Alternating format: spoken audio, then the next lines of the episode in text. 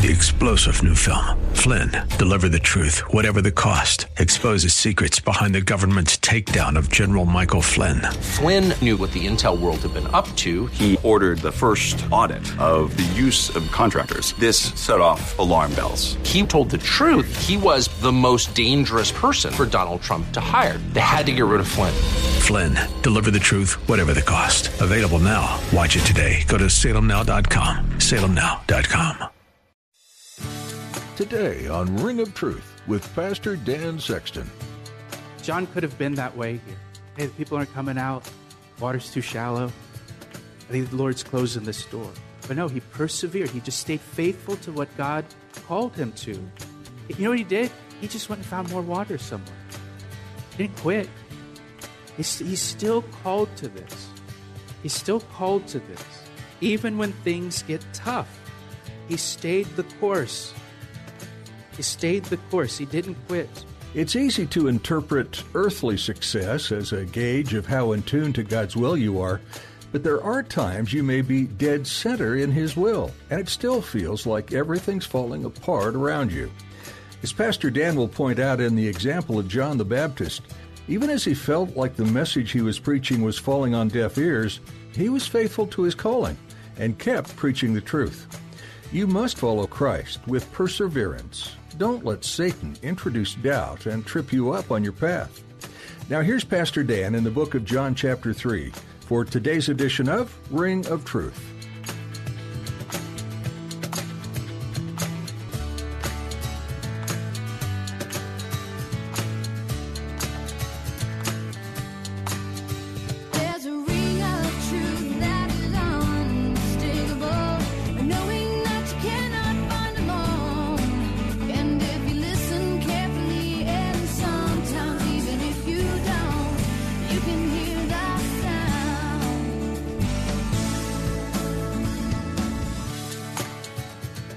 It would have been very easy for John to justify quitting at this point. He no longer has huge crowds of people coming out to hear him preach. He no longer has huge crowds of people coming out to be baptized. Besides that, the Jordan River is drying up. There's not enough water to baptize people. And so you could see where John could say, hey, people aren't coming out. Water's too shallow, you know, we might as well quit and go home at this point. You can't have a baptism ministry without people and without water. John's losing both of them here. And so he could at this point, just say, hey, obviously God's closing this door because the people aren't coming and there's no water for us to baptize. So I think I'm just going to call it quits here and I'm going to go do something else. You know, again, what we see, though, is John stayed faithful to his calling. Even though things are changing, and they're not as big and great and noteworthy as they were before, and even though the Jordan River's drying up on him, he stays faithful to it. Now, human nature's funny. You know, you can get a dream job, right? And the Lord got me this job. I can't believe the Lord gave me this job. It's the greatest job ever. And then after a few years, it gets hard. And what do you say? I don't think the Lord wants me working here anymore. Right? I think the Lord's closing this door. And He wants me to move to North Dakota for this other job. This is the door He's opening. Right? Isn't that how we are? And John could have been that way here. Hey, the people aren't coming out. Water's too shallow. I think the Lord's closing this door. But no, he persevered. He just stayed faithful to what God called him to. You know what he did? He just went and found more water somewhere. He didn't quit. He's still called to this. He's still called to this. Even when things get tough, he stayed the course. He stayed the course. He didn't quit. You know, in Galatians, I'll just read it to you, but in Galatians chapter 6, verse 9, the Apostle Paul says, "Let us not grow weary while doing good, for in due season we shall reap if we do not lose heart." Don't grow weary in doing good. Don't lose heart just because things get tough or difficult or things start to dry up. Stay the course. Stay the course. Be faithful to do whatever God has given you to do, especially in the hard times, especially in the dry season, especially when it's difficult to do what God's called you to do. Don't leave what God's called you to do unless God has specifically called you to go do something else. Just because things get hard doesn't mean God is closing that door. You know why? Because life's hard. It's just hard sometimes. So difficulty does not equal God's closing a door. It just means it's difficult. Just life, right? That's life. You can't deny it, right? Frank Sinatra's song, you guys know that song? That's life, right? Verse 25 says, "Then there arose a dispute between some of John's disciples and the Jews," the Jewish religious leaders, leaders of the Jews, "about purification." Purification was through immersion in water, what John's doing in the Jordan River. And so this dispute arises between John's disciples and the leaders of the Jews about purification. And it doesn't tell us what the dispute was, but it's probably over methodology. The fact that John is doing this in the Jordan River. And so this debate happens here about this. There's always people, listen, there's always people who like to major in the minors. There's always people in the church world that like to major in the minors, that like to argue about methodology. Don't be one of those people. Be a Jesus person. Be a person who just talks about Jesus, not a person who debates and argues about differences and methodology. Verse 26 says, "And they," and this "they" here seems to be John's disciples. Some commentators believe it's referring to the Jewish religious leaders, but most of them agree that it's John's disciples. "And they," his disciples, his own disciples, "came to John and said to him, 'Rabbi, teacher, he who was with you beyond the Jordan,'" speaking of Jesus, "'to whom you have testified, behold, he is baptizing, and all are coming to him.'" you can hear the despair in their voices. Now Jesus has a baptism ministry, and the crowds are all going to him. No one's coming to hear you anymore. They're all going to Jesus. What are you going to do, John? What are you going to do about it?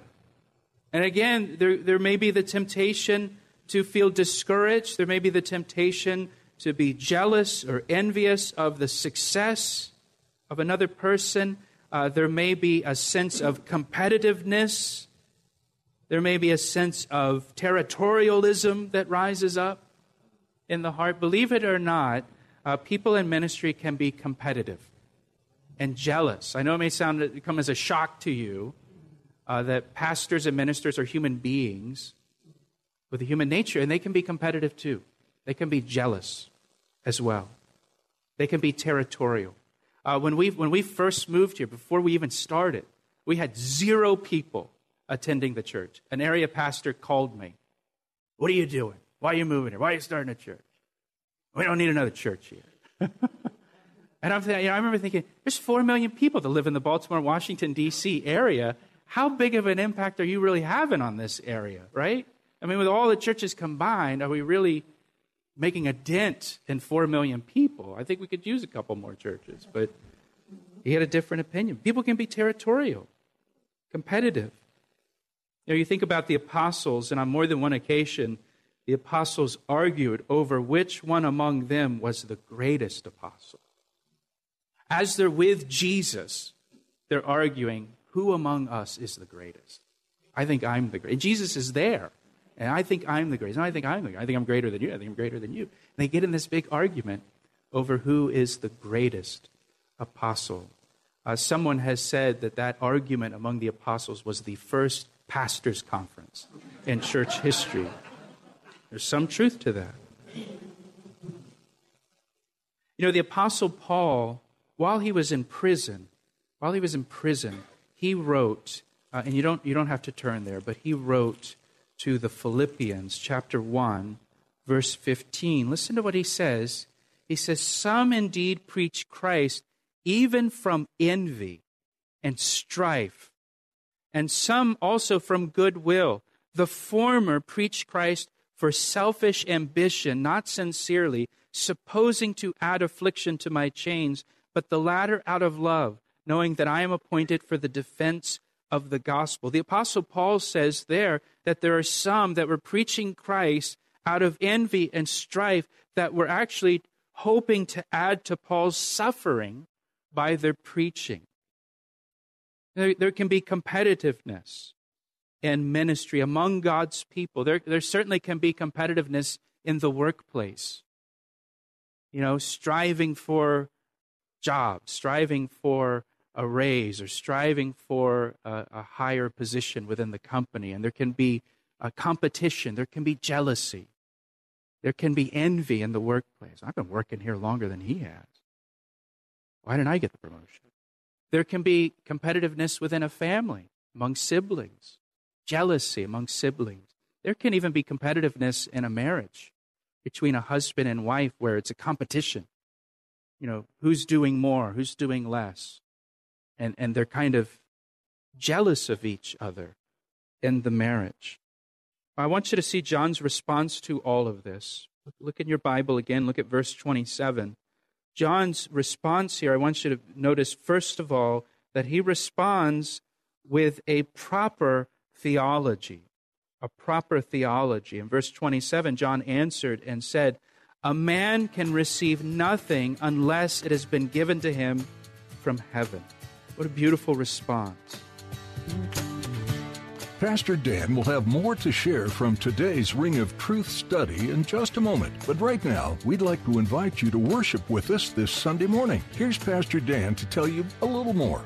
I heard recently that many people who listen to Christian radio are not part of a local church. Hey, if that's you, I'd like for you to join us this weekend as our guest at Calvary Chapel, located in Columbia, Maryland. The teachings you've enjoyed here on Ring of Truth are from messages I've shared with the congregation at Calvary Chapel. We have 2 meeting times on Sundays at 9 and 11 a.m. You can find out more and get directions at our website, calvaryec.com. That's calvaryec.com. Now let's get back to today's message on Ring of Truth. John's disciples come to him and say, "John, the crowds are going to hear Jesus. Everyone's going to hear Jesus. Now no one's coming to hear you anymore. John, what are you going to do?" And John responds to his disciples is simply, hey, God's sovereign. God's sovereign. God's the one in charge. God's the one in control. He says, everything we have received from God. God gave it to us. Do you know that? That everything that you have, God gave it to you. God provided it. Now for John, what's the context in which John is saying this? For John, God is the one who gave John the big crowds and the notoriety. And God is the one who took the crowds away and sent them to Jesus. And John here, he recognizes that God's the one doing it all. God brought the big crowds, but God's the one who's changing things now and sending the crowds to Jesus. Sounds very similar to Job in the Old Testament, right? Where the Lord gives and the Lord takes away. But blessed be the name of the Lord. Right? That's John's response here. God's sovereign. And yes, God brought these big crowds, but now he's not. Now he's sending the crowds to Jesus. And understand too here that, you know, John hasn't changed anything. He's not doing anything different. It's not because of some sin in his life or because John's done something foolish that the crowds are no longer showing up. It's just now the Lord's doing a new thing. And it's different. But John recognizes, hey, it's all from the Lord. It's all from the Lord. You know, in 1 Corinthians chapter 4, verse 7, it says, "What do you have that you didn't receive from God?" What do you have that you didn't receive from God? Everything we have comes from the Lord. Again, from a human perspective, we would look at John's ministry and say, but things are declining. But you once had big crowds and notoriety, and now you don't. What's going on, John? What'd you do wrong? And John says, no, God's sovereign. It's just a different season. And this season, it's smaller than the last season. But blessed be the name of the Lord. It's just, it's God. It's what he's doing now. You know, you could look at Philip in the Bible, one of the disciples, and in the book of Acts, you know, Philip, you see him lead a huge revival in the area of Samaria. He goes to Samaria. He preaches the gospel of Jesus Christ there. Many Samaritans come to faith in Christ. There's miracles happening, people getting healed, demons being cast out of people. This incredible work of God there. And God is using Philip for this work. And then God calls Philip to leave Samaria and go down to the desert, to Ethiopia, to an Ethiopian who's in a chariot, to one guy who's reading the scroll of Isaiah on the side of the road down in the desert. And Philip shares the gospel with him. He baptizes him there. And then Philip disappears. And the next time you see Philip, he's living in Caesarea by the sea. And we're told that he's got 4 daughters. They're all prophetesses. They have the gift of prophecy. But he's just living. He's just living in Caesarea, raising a family. And here's a guy who God used mightily in Samaria to bring, you know, multitudes of people to Christ, working miracles by his hand, healing people, casting out demons. And then you see him just, God takes him from that to minister to one guy parked on the side of the road, and then takes him from that to live in just the city of Caesarea and just raise his family. And again, from a human point of view, from a worldly point of view, we would say, oh man, what happened to Philip? God put him on a shelf. God took him out of the game and put him on the bench. He's just living in Caesarea now, raising 4 godly daughters. Now, God's sovereign. God's sovereign. And God used him to do this great work in Samaria, and God was using him to do a great work in his 4 daughters. You see? It's all the Lord. It's all the Lord. And that's John's attitude here about this change that's happening in his life that some would see as maybe negative. His response is, hey, God is sovereign. He's in control of my life. Even the changes, even the different seasons, it's all from God. He's in control. And John just rests in that. Now, can you and I recognize the fact that everything we have is from God? And can we just rest in that? Just rest in his sovereignty. And look at what John says next. Now in verse 28, John has a proper understanding of who he is, and more importantly, who he is not. You yourselves bear me witness that I said, I am not the Christ, but I have been sent before him. So John just rests in the sovereignty of God, that, hey, everything we have is from God. And John, we see here in verse 28, he rests in who he is and who he is not. He says, I'm not the Christ. I'm not the Christ. I've been sent before him. And in other words, John is saying, I know my calling. I know my role. I know what God's called me to do. I know my limitations. I know what God has called me to be. I know what God has called me not to be. And John was just comfortable and content to be who he was. He was just content in his calling, and he wasn't trying to be someone else. You know, John was happy just to stay in his own lane and be who God called him to be. And I would say to you, there is so much contentment and so much freedom in knowing who you are in Christ and knowing who you are not. And just resting in that and walking in that and not trying to be someone God never called you to be. That can be very frustrating. You try to be someone you're not supposed to be. You know, look over in Philippians chapter 4, if you want to turn there with me. And here's Paul. Talk about a guy who had different seasons in his life, and seasons of great blessing and abundance and seasons of great leanness. It's the Apostle Paul, Philippians chapter 4, verse 11. Look what Paul says here in verse 11. Not that I speak in regard to need, for I have learned, it's something you have to learn, it doesn't come naturally to us, for I have learned in whatever state I am to be content. You have to learn to be content. I know how to be abased. I know how to have nothing. And I know how to abound. He's experienced both. And both of them were God's will. It's not that he was doing something wrong in the lean years. He was still being faithful to his calling. It's just God brought him through some times where he was abased. And God brought him into times where he abounded. He said, everywhere in all things, I have learned both to be full and to be hungry, both to abound and to suffer need. Now look at verse 13. I can do all things through Christ who strengthens me. We like to quote that verse, don't we? I can do all things through Christ who strengthens me. Well, can you be content? That's what the context is. Can you be content in suffering? It's easy to be content when you're abounding. Oh, praise the Lord, right? But what about when you're abased? And that's the context in which Paul says, I can do all things through Christ who strengthens me. I can learn to be content, and no matter what my circumstances are in life, Christ will strengthen me to do that. Now go back to John chapter 3 in verse 29. Now what John does is he uses an illustration of a wedding here to illustrate how he sees his role, his calling.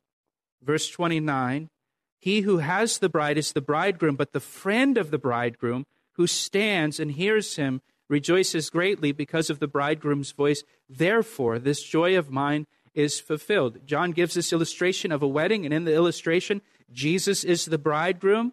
Those that he is calling to himself is his bride. That would be the church. And John sees his role as simply the best man. I'm just the best man. How many of you here have been a best man at a wedding? A couple of you. How many of you have been to a wedding? Let's try that. All right. You guys have seen a best man, at least, at a wedding. And John says here, hey, I'm just the best man at the wedding. I'm happy for the groom that he's getting his bride. You know, my joy's fulfilled because the groom and the bride are getting married. Now, can you imagine if going to a wedding where the best man at the wedding tries to make the wedding all about himself, or tries to steal the spotlight from the groom? And when he gets up to give his toast at the reception, instead of talking about the groom and what a great guy he is and how lucky he is to marry this beautiful bride, he talks all about himself as the best man, tries to make it all about him at the wedding. That would be strange.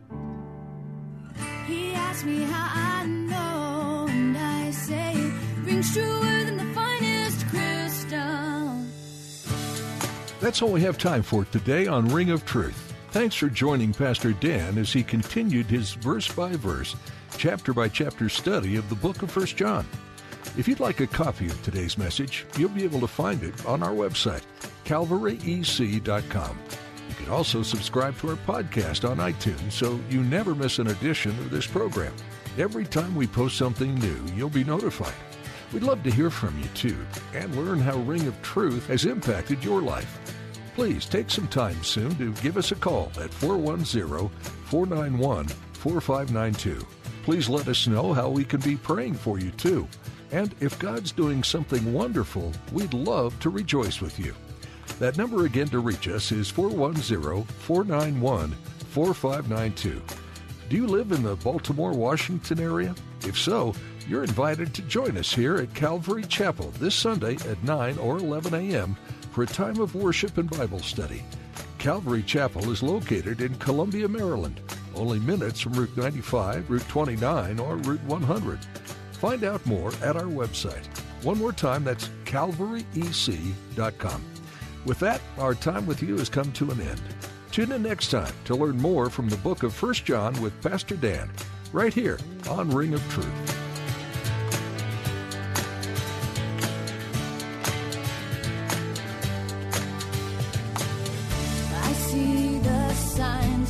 Recognize